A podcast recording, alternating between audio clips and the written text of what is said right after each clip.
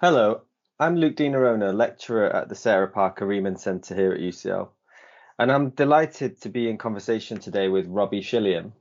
Robbie is Professor of International Relations at Johns Hopkins University, and across his writing, he's made several critical interventions on questions surrounding race, colonialism, and global order within political science, international relations, and far beyond. In addition to this, over the past few years, Robbie has co curated with community intellectuals and elders a series of exhibitions in Ethiopia, Jamaica, and the UK, which have brought to light the histories and significance of the Rastafari movement for contemporary politics. And Robbie has published several important books, including German Thought and International Relations, The Rise and Fall of a Liberal Project, then The Black Pacific, Anti Colonial Struggles and Oceanic Connections, and in 2018, Race and the Undeserving Poor From Abolition to Brexit, which is an excellent book.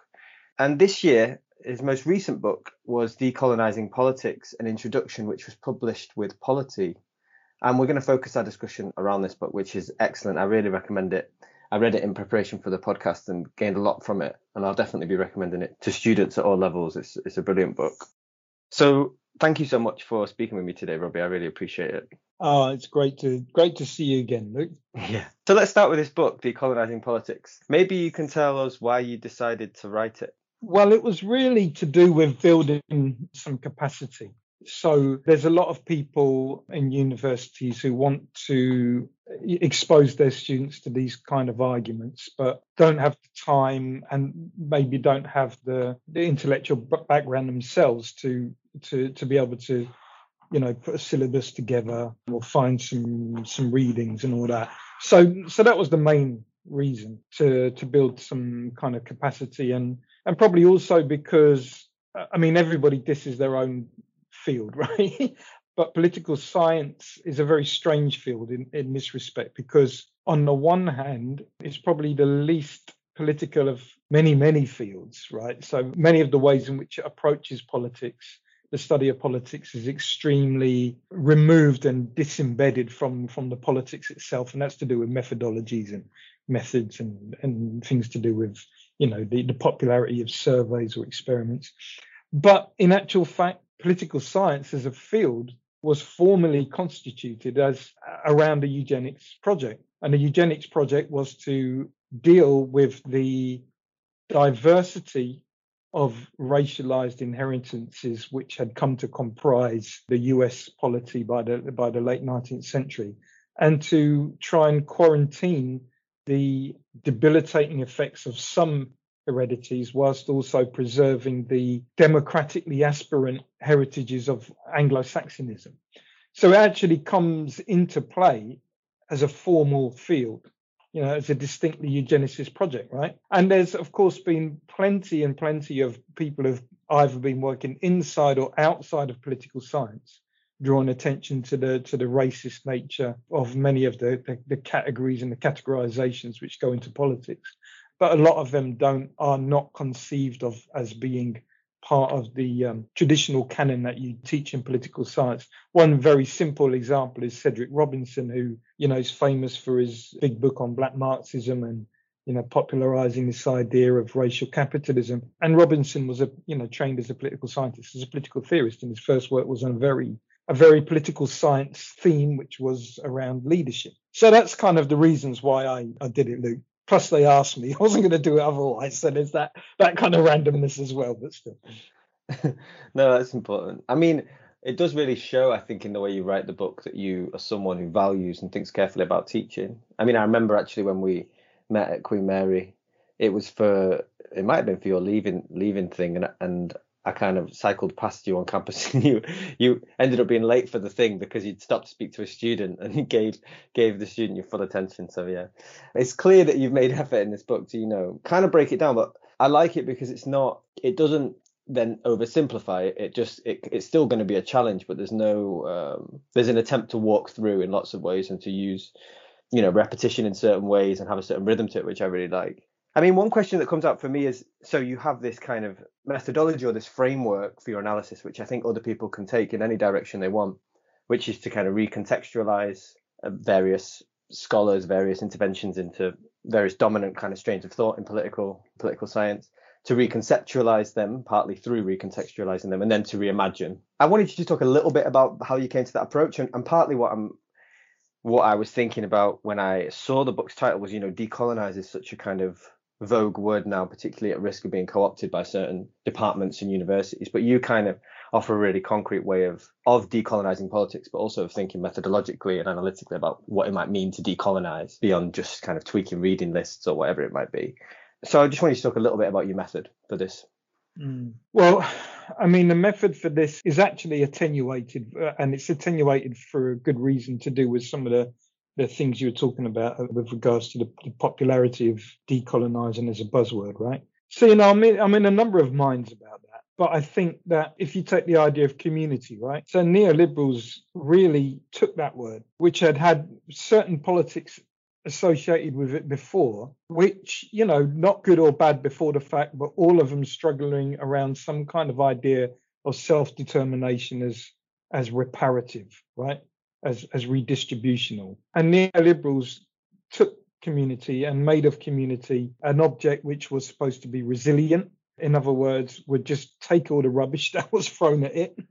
And that was very individualized right? And and in fact, Margaret Thatcher, you know, her, fam- her famous phrase about "there's no such thing as society," well, you know, she she then says there are fam- but families and individuals and also communities, right? And communities don't need the state. What communities need is to self-help with each other, right? It's, especially between patriarchal families.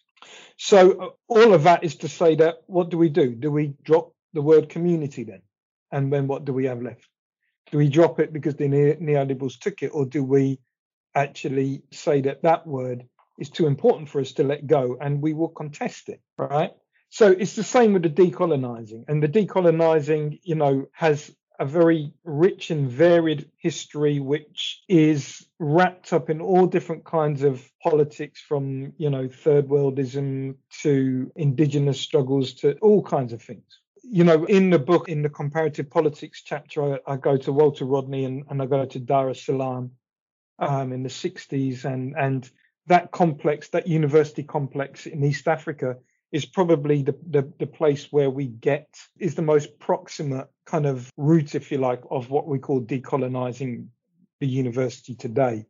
Because in that little complex of colleges, which part of the University of London where you are, in Uganda, Kenya, and, and Tanzania, you know, there were all these projects to think about what does a higher education system inherited from colonial rule, what does that do and how does that get re-modified and rethought in order to deal with the challenges of independence? And that was what, you know, Rodney was invested in in Dar es Salaam along with a lot of other people and I'm going into that history because that history is quite a specific history. So Rodney was saying part of the purpose of the university is to make people turn their back on the rural areas and the majority of people who lived there and the people who for whom independence would have the biggest stakes. And instead it was all about funneling a small group of Tanzanians into the civil service, into these, you know, what you call petty bourgeois kind of jobs, management jobs, which would then reproduce a very small elite from colonial times, which who, whose position would be marked by their distance from the rural areas. And so Rodney's stuff was to think about how we teach, what we teach, and how that connects the university to the wider communities that it's supposed to serve. So that's the kind of thing which I I'm interested in this book. And I think the, the recontextualizing, reconceptualizing, and reimagining has to be part of. But I say it's attenuated simply because in the book, what I say is that not all politics have colonial roots, have colonial sources. That's or if they do, maybe those sources are simply not that important for the issue at stake. And I hold to that. Otherwise, we've just got a smooth surface where everything is colonial. That means nothing is colonial. But what I do say is that the categories and the logics of the principal subfields of political science were developed directly in relation to colonial logics and racist logics, right? And that is the thing that we need to be attentive to, right? So it's not decolonizing politics per se, but it's saying if you are a student in university, if you're a scholar in university, you do you do political science. This is the first order issue that you need to be attentive to. And from looking at these logics, from kind of extracting them, thinking about them, critiquing them, and then reimagining them, when you start to reimagine them, you're going to have to start reimagining the place of the university amongst the communities that it's supposed to serve locally, nationally, and globally. And then that is where the broader stakes actually come into play. But it's not something that the book would want to kind of proselytize on. No, that's really helpful. And I mean, I thought the the question of discipline is interesting for you because clearly you kind of exceed discipline. Your natural register isn't contained within a discipline, particularly you know racing and deserving poor and, and, your other books. And this book again has a great range, but it is also a book that's specifically about an intervention into a discipline. And yeah, I mean, I, I don't know. Maybe this is also about interdisciplinarity. Is a, we see it as a good thing, and then it also becomes a buzzword from the kind of managerial class in universities. And this this book, for me, said, well, maybe if we stick with the history of a discipline, we'll be able to say something coherent and useful. And I read it as not as a political scientist, but I still found it incredibly useful. Yeah, I, I mean that's really interesting, Luke. And in fact, it comes from a series from Polity Press, and they're doing this whole decolonizing sociology book. And there'll be other decolonizing various fields and all that. Of course, the risk of that is the risk which comes with, for example, if you think about how Europe as a whole has dealt with its colonial past. So what you get is you get nationalization, right? Which is similar to the discipline. So, for example, you know, the French will say, but we did colonialism differently because we were all about citizenship. And then the British will say, well, we did colonialism differently because we were all about abolition, right? And every single, you know, na- national narrative is all about the exemplarity of their colonial past as being different to the rest because it was nicer, right? So then what happens is everybody's just unusual and and unique. And so you put all them narratives together, you got no broader narrative about the colonial enterprise itself.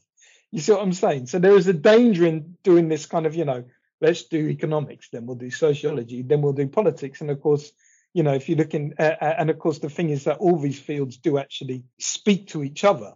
Of course, the late 19th century, the master field, you know, which had pl- replaced theology and re- had replaced the classics was eugenics. And eugenics was seen as the the trunk of the tree from which all the other disciplines would almost become disciplines of one big thing. So, you know, that kind of broader colonial and racist knowledge enterprise can be diminished and can be obfuscated by this kind of you know bit by bit so we, we need to keep that in mind and hopefully like you said you know it's in this book at least you know it hopefully would be clear that you can't delimit the question of politics and colonial logics to political science that said the disciplines are oftentimes the things which people retreat into in order not to deal with the problem right? So, you know, racism can be an interdisciplinary pursuit, right? And and it's quite safe there because, you know, most of the if you think about budgets and administrative structures in universities, those bodies which are most likely not to have their own budgetary lines are going to be interdisciplinary bodies. They're going to be research centers. Not all the time, but it tends to be the case that they have less executive and budgetary power than the disciplines. And it's the disciplines which still run the thing, still run the thing, right? So, you know, you could say, oh, well, yeah, I do political science. Oh, you want to look at racism? You want to look at colonialism? Go to the interdisciplinaries, right? Go see Luke, you know, you see what I mean?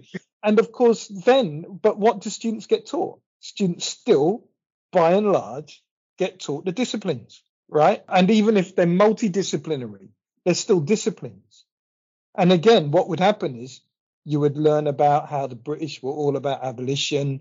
You learn how the Dutch were so nice and, and, and, and paternalistic. You learn how the French were all about their, you know, fraternity, equality, blah, blah, blah, right? You'd learn all that, but you'd never learn about colonialism. Mm. So there's a there's a requirement for the disciplines to actually come to terms with their own complicities in this. And I see it not as an either or, but as an and, mm. right? The disciplines have to do that. And disciplines can't do it by themselves because as soon as they start to untangle these colonial logics, they'll start to have to deal with all the other all the other fields which are implicated, like I said, with eugenics or before that with natural law, etc., etc. Yeah, it's, it's, it's really interesting.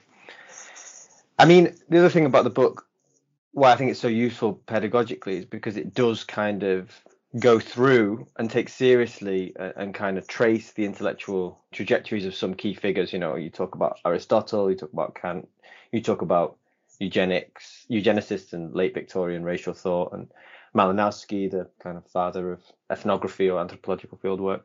And then you don't actually say it explicitly till the end. I think that you got this method partly from a colleague, a former colleague at SOAS, but you talk about this method of putting authors in conversation, unlikely conversations between between various authors as a kind of method. And I really enjoyed that. You know, if you go from Kant to Wynter, mm. Fanon follows the eugenicists to think differently about behavior and mm. pathology, and Aristotle, and you end with Aristotle and Gloria Anzaldúa, and there's a lot of creativity in that. But I suppose my question is just because I'm interested is the reimagining. So that's the the latter figures mm. I name in each time. You know, that the people who could give us a more expansive, more critical, better way of thinking about some some of the key questions mm. which are important in political science or in social and political thought. You had to make some choices, I guess, for a short book like this about you know who was going to go where. So I'm just interested in in the choices. I imagine it was difficult for you from the kind of imagine the number of resources that you draw on in your work. So maybe a bit about those choices, and then I was mm. particularly up for you talking because you are, uh, you know, your title at least is professor of IR of international relations, and in that chapter on international relations, you you talk about how that discipline might be, which is an amazing chapter, really helpful for thinking about the what I sometimes find as a non-IR person, the slightly strange preoccupations of of IR with its kinds of questions about sovereignty and anarchy and all this stuff. Mm. But you you say how this the discipline might be decolonized by taking seriously the indigenous movements in the Pacific for a nuclear free and independent Pacific, and you trace that movement, those movements in a really interesting way. So I wondered if you could talk that example I'd like you to draw on and more broadly about you know how you mm. found how you came to make the decisions you did about who to reimagine with. Mm. So, in terms of pedagogy, teaching in classes, the person who I got that idea from was Manjeet Ramgotra. Just to, to say that. The people I chose were okay, so I don't believe that some people live on Mars and some people live on Venus. I don't believe that. That's to say that there are certain fundamentals of human existence, which are, I think, fundamentals, but which are engaged with, practiced with, thought about, experienced in a whole kaleidoscopic set of different ways, right? And that certain things which might take a cardinal point in one practice or way of thinking about something have quite different parts in other constellations of thinking about that. So, you know, if you're thinking about the idea of rights, universal rights, something along those lines, it's not a creation of the Enlightenment. That's just a story that Europeans tell and it puts them under too much pressure and it's unfair. So they shouldn't even tell that story to themselves. That they say is, you know, unique about the the, the European Enlightenment. Is it's just not. Things to do with ideas of political belonging and uh, the kind of characteristics and behaviour of those who who belong. You know, we, we call it political behaviour, but you know that that's nothing that's nothing unique or special. The act of comparison there's nothing unique about that, nor uh, is the worry about war and peace. Right? So the some of the key concerns of the subfields of political science are experienced, practiced, theorized about in different ways, in different places. And then, of course, there's a whole infrastructure which connects all these practices and puts them into contention sometimes, puts them into articulation other times. I'm saying all that because when I think about Sylvia Wynter, I think about her concern about what does it mean to be human on human terms. That to me is one of the fundamental lines of inquiry of many of the Enlightenment philosophers in Europe who came up with ideas about right, like, for example, Immanuel Kant, right? So Wynter, you know, can be put into conversation with Kant. Talk about behavior and the political behavior and the racist ideas about how certain Anglo Saxon heritages have breed, literally breed a disposition towards orderly independence, which is especially conducive to the democratic project. Well, you know, that's racist. It, I mean, it literally, I don't mean that in a normative sense. I mean in a descriptive and analytical sense. And so I put that up against Frantz Fanon, who in his psychiatric work in Algeria is all about that. Is all about that and critiquing that, but, but this time with the French, right? So it, what I'm basically saying is, is that I decided who we would reimagine with, not on a whim, but based on the requirements of the subfields, i.e., what what was some of the key issues and phenomena which they were designed to explain. And, you know, lo and behold, there are plenty of people from various marginal positions who already do that. So it's, re- that, it's really kind of that simple.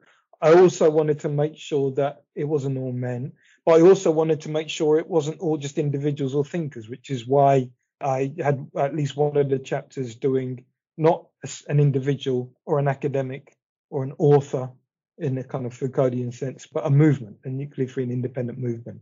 And, you know, that movement is really instructive in a number of ways. It's instructive in terms of just how much a colonial set of logics might make us miss some of the most fundamental developments of the, of, of the 20th century. So, for example, if you're an alien and you're zooming around Earth in orbit and you're thinking, hmm, where am I going to land? And all you know is the topography of the world. You wouldn't land in New York.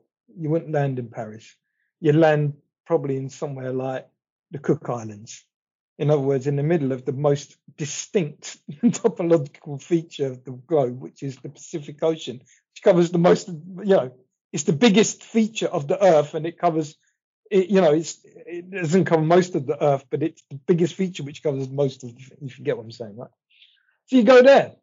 Now, what happened with the Pacific? Well, you know, from the 1850s onwards, but especially from World War II, the Pacific gets rearranged in a cartographic fashion to basically speak of simply a rim, the Pacific Rim. You know, they did st- films about that, right? But But the Pacific Rim, and, and this is people like my old colleague Teresia Teaiwa, she does a lot about this famous Pacific theorist Epeli Hau'ofa. He does this too, right? But why is it that you've evacuated the biggest distinctive feature of the of the world, which is an aquitaneous world anyway? Why have you evacuated that and replaced it with the idea of a rim? Well, you know, there's a whole set of different things about that, and it's mainly all linked to Cold War and the development of a US military which had a global power projection, and that was the building of the Navy in the Pacific, right? So you don't consider the Pacific anymore in our author's terms as a sea of islands, thousands of islands, fi- thousands of languages, thousands of very long held interconnections, a lattice across the most distinctive feature of the world. You empty it out, and all you do is you put big aircraft carriers sliding smoothly across the surface. All right. Of course, international relations is always concerned with catastrophe, right? During the Cold War, it was nuclear. Where were and and people obviously talk about nuclear war or nuclear bombs, and there's Nagasaki and um, Hiroshima, right? But people rarely talk about nuclear testing, which is guess what? Blowing up of bombs. Oh no, but Robbie, that's in you know areas which are entirely devoid of any population, blah blah blah. Right. So when you look at where the big nuclear powers decided to test their bombs, it was in areas which they considered to be thinly populated or populated by primitive peoples who could be shipped out. And of course, you know, the one of the main areas where that happened was the Pacific in the Marshall Islands and the Bikini Atoll and, and French Polynesia and all, all, all those places, right? So you've got the stakes of the of the future of humanity actually being contested by a set of indigenous movements dispersed and interconnected across the largest topological feature of the world, wherein the stakes of humanity are seen as are seen in this light. The environmental catastrophe of nuclear testing is brought about by military imperialism, which is enabled by settler colonialism. Therefore, if we're going to actually save the world for humanity, we have to have we have to get rid of uh, settler colonialism. And I'm use that term just generically, right? I know there's problems with it. So hence, it wasn't just like CND, nuclear free. It was nuclear free and independent Pacific. Now, I don't know anyone in international relations who teaches.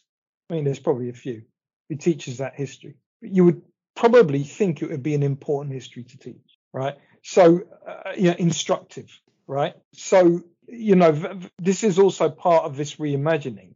It's basically to say deprovincialize, mm. step into the wider, deeper world, so you can really plumb the depths of the of the challenges which you think humanity face. Because if you're not stepping into that wider and deeper world, you're just not doing good inquiry. Mm. It's just insufficient. Yeah, that's a, it. It's a, I mean, it's an excellent example, and you're right. I've not not heard people teach with it, and, and certainly it gives an a, an example of how how you might with your own with you mm. know with, with different examples. I mean, the one person I know who had who did was Merze Tate, who was very famous um, African American political scientist. I think she was the first African American woman to get a PhD at Harvard or something like that. You'd have to mm. check, man. Don't take mm. my word. It's, she's uh, I can't remember it from the top of my head now, but she's got a distinctive claim in in mm. that kind of way. Mm-hmm. But Merze Tate, Tate, some of her first work was on you know, was on the Pacific and it was on comparative slaveries as well, mm. right? So Merze Tate did it. Very few other people have, have, and that was she did it whilst these movements were kind of starting to, you know, form, right? But yeah. I mean, the next thing is, you know, really moving away from the vast Pacific as the biggest topological feature on the Earth and thinking actually about the urban, which for me is a minor key kind of, but very important point that I've got from both of your recent books, from this one and from Race and the Undeserving Poor.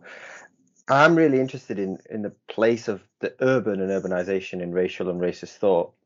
And so while, you know, your main intervention in this book is with, I think, helping us think about how colonial concerns about global order, structure, political thought, different time periods and different subfields of political science. But your discussion of urbanization has important implications for all disciplines, for all of us involved in anti-racist politics as well, I think. In the chapter on political behavior, which is the second kind of substantive chapter after the after political theory, you write about how in the late 19th century in the UK and the US, the study of political behavior sought to mitigate the disorderly effects on the demos caused by population moving and the mixing of heredities. And you can see why this is important to me as someone concerned about politics of migration. And there were concerns explicitly, which you, you write about in both books, about the degeneration of the Anglo Saxon race and the racial stock due to industrial urbanization in different ways. And then also you speak about Malinowski, and, and I guess there the concern is with the urbanization of the quote unquote natives, the movement from people in colonial settings from country to city and then their involvement in anti-colonial movements. So broad question is, you know, in in your research for this book and the last one, you know, what have you discovered about racial thought and the urban? Mm. Oh, that's a really good question, Rick. I mean, I probably discovered something which people have known for quite some time, right? which is that, well, and it's particular urbans actually, but it's that the big disquiet and existential angst which comes with racism is about the not just the polluting of your stock, but it's also the degeneration of that stock at the same time. So there is always these two things from within and from outside, right? From within, it's all to do with this idea that, that the industrial is dysgenic, not just in terms of its environment, but in terms of how it breaks down orderly bonds of patriarchal independence, i.e., families, right? So it's not just hygiene like that. It's not just hygiene. It's also the idea of what allows these units to stand on their own in an orderly fashion, right? And so the urbanists seem to break down all these bonds, you know, these bonds which were created in these nice provincial little, eh, you know, towns or villages. And at the same time, the cities are where the migrants come. And the migrants come and they pollute not just in terms of biological heredity, but that biological heredity is always taken to be practices as well. So, you know, the word pheno for phenotype is about, you know, an outward demonstration of something. And pheno has always meant not just what people look like, but how people behave, right? So never think that pheno means simply biology. It's never been that. Eugenics was never about that. no racism was ever about just what people look like. It was always about this interconnected argument that what they display is also what they behave. Right. So, you know, in the US, the Mexicans were bringing yeah, apparently dodgy labor practices. The East Europeans were doing that as well. Right. African Americans were bringing irrationality, all these kind of things. Right. So that to me is the big question which hangs over the urban in a lot of a lot of the, the kind of racist thought, which then always has its counterpart in the pristine you know, rural, right? So there's no, and the pre- preservation of that apparently pristine, you know, heartland. Yeah. So it's no surprise to me that, you know, Hartlepool and London have a interconnected racist ecology when it comes to Brexit and post Brexit. You know, the hinterland and then the dysgenic urban. And no surprise to me that, uh, you know, that if there is such a thing as a civil war, which has been going on in the US, it's been in Portland and it's been in the West Coast where you know there's this whole thing about the frontier, right? So so that's what I've learned about it. But that also means that we we have to remember that we can't just focus on the urban as, as if these are the big triggers and pivots of, of, of global history. That would tell me that in actual fact there are interconnected geographies going on here. So yeah, that's what I've kind of learned. No, I think, I think I think I think it comes through in an important way, and I suppose for people like me who work on policing and immigration control, mm. um, the city's sort of the backdrop for a lot mm. of these sites of racist encounter, you know, and uh, just generally, I guess, in literature on racism as I've come through has been, you know, mm. kind of the city's been the unspoken backdrop. But I think what this kind of helps us do is is think about these concerns that you get, you know, so coded references to London, to places in London to knife crime, for example, that don't name race explicitly necessarily, but which rely on a whole a whole long history of thought about the contaminated city and the urban and yeah, I mean I think it's just seeing that actually come through when it's not the main topic necessarily has been illuminating for me and I, I guess uh, mm. Yeah, I mean, yeah. We're, we're, both speaking. And it is that double. It's that double thing. It, it mm. you know, but people think about racism. It's not, or you know, Enoch Powell, whatever. It's not simply the intervention from outside. It's the associated and co-constitutive degeneration from inside that they're worried about. Mm. Both of them things at the same time. It's never simply one. Yeah, and you make that point right that the joint concern of the kind of eugenic thinkers who were writing about political behaviour was both about Britain, Britain's right. expanding imperium, particularly contamination in various settler contexts, right. as well as this what was happening in the city and all of this movement. It just makes you think about race and and the problem of unruly kind of movement, people, you know, moving to different places and perhaps, you know, engaging in illicit sexual relations with one another, and all of this becomes the ground for a kind of sense of panic and decline and Right. And and that's why, you know, when it comes to poor people, when you've got the rich people telling you to be worried about these people coming from the outside, you know, you always think twice about that because the other part of that is they're looking at you and your degeneracy. Mm. You ain't friends. Mm. Totally. I mean, it made me think, I suppose, that maybe decolonizing as a useful kind of analytical method as well. Part of what we need to do is decolonize what the both what the city and the country can mean. And I think, you know, the literature which mm. says that cities are sites of, you know, conviviality or whatever word you use for that, you know, encounter where people, where, where racism can become ordinary or can be overcome. And then also, you know, thinking about cities and their role in both historically the role of, of various people who live in the countryside in in colonizing in colonialism, mm. uh, but also perhaps what the country could mean other than as a kind of mm. site of uh, white pastoral kind of homeliness and mm. actually mm. trying to rupture both of those things, which which mm-hmm. perhaps you give us some ways into. I think that might be a good place to bring the conversation to a close. We've covered a lot of ground. I really think people should pick up the book and um, yeah, read for themselves because there's a lot more to be taken from it and a lot more, you know, several more important examples that we didn't get a chance to touch on. Mm. Hmm. Well, uh, you know, I mean, uh, Luke, I, uh, it's always good talking to you, man. And I hope your work is going well because your work is really, really important. And big ups to, you know, the Sarah Parker Remond Centre and. Hope to have more engagement. I know, of course, without the pandemic, you would have been, we were saying before, you would have been back in London and we would have, you know, but hopefully hmm. before too long we can we can have you in person, not in virtual, and, and have some further conversations. Awesome, mate. That's good. Thanks. Thanks so much. Thank you for listening. For more information about UCL Sarah Parker Remond Centre, find us at ucl.ac.uk forward slash racism dash racialisation or follow us on Twitter at UCL underscore SPRC.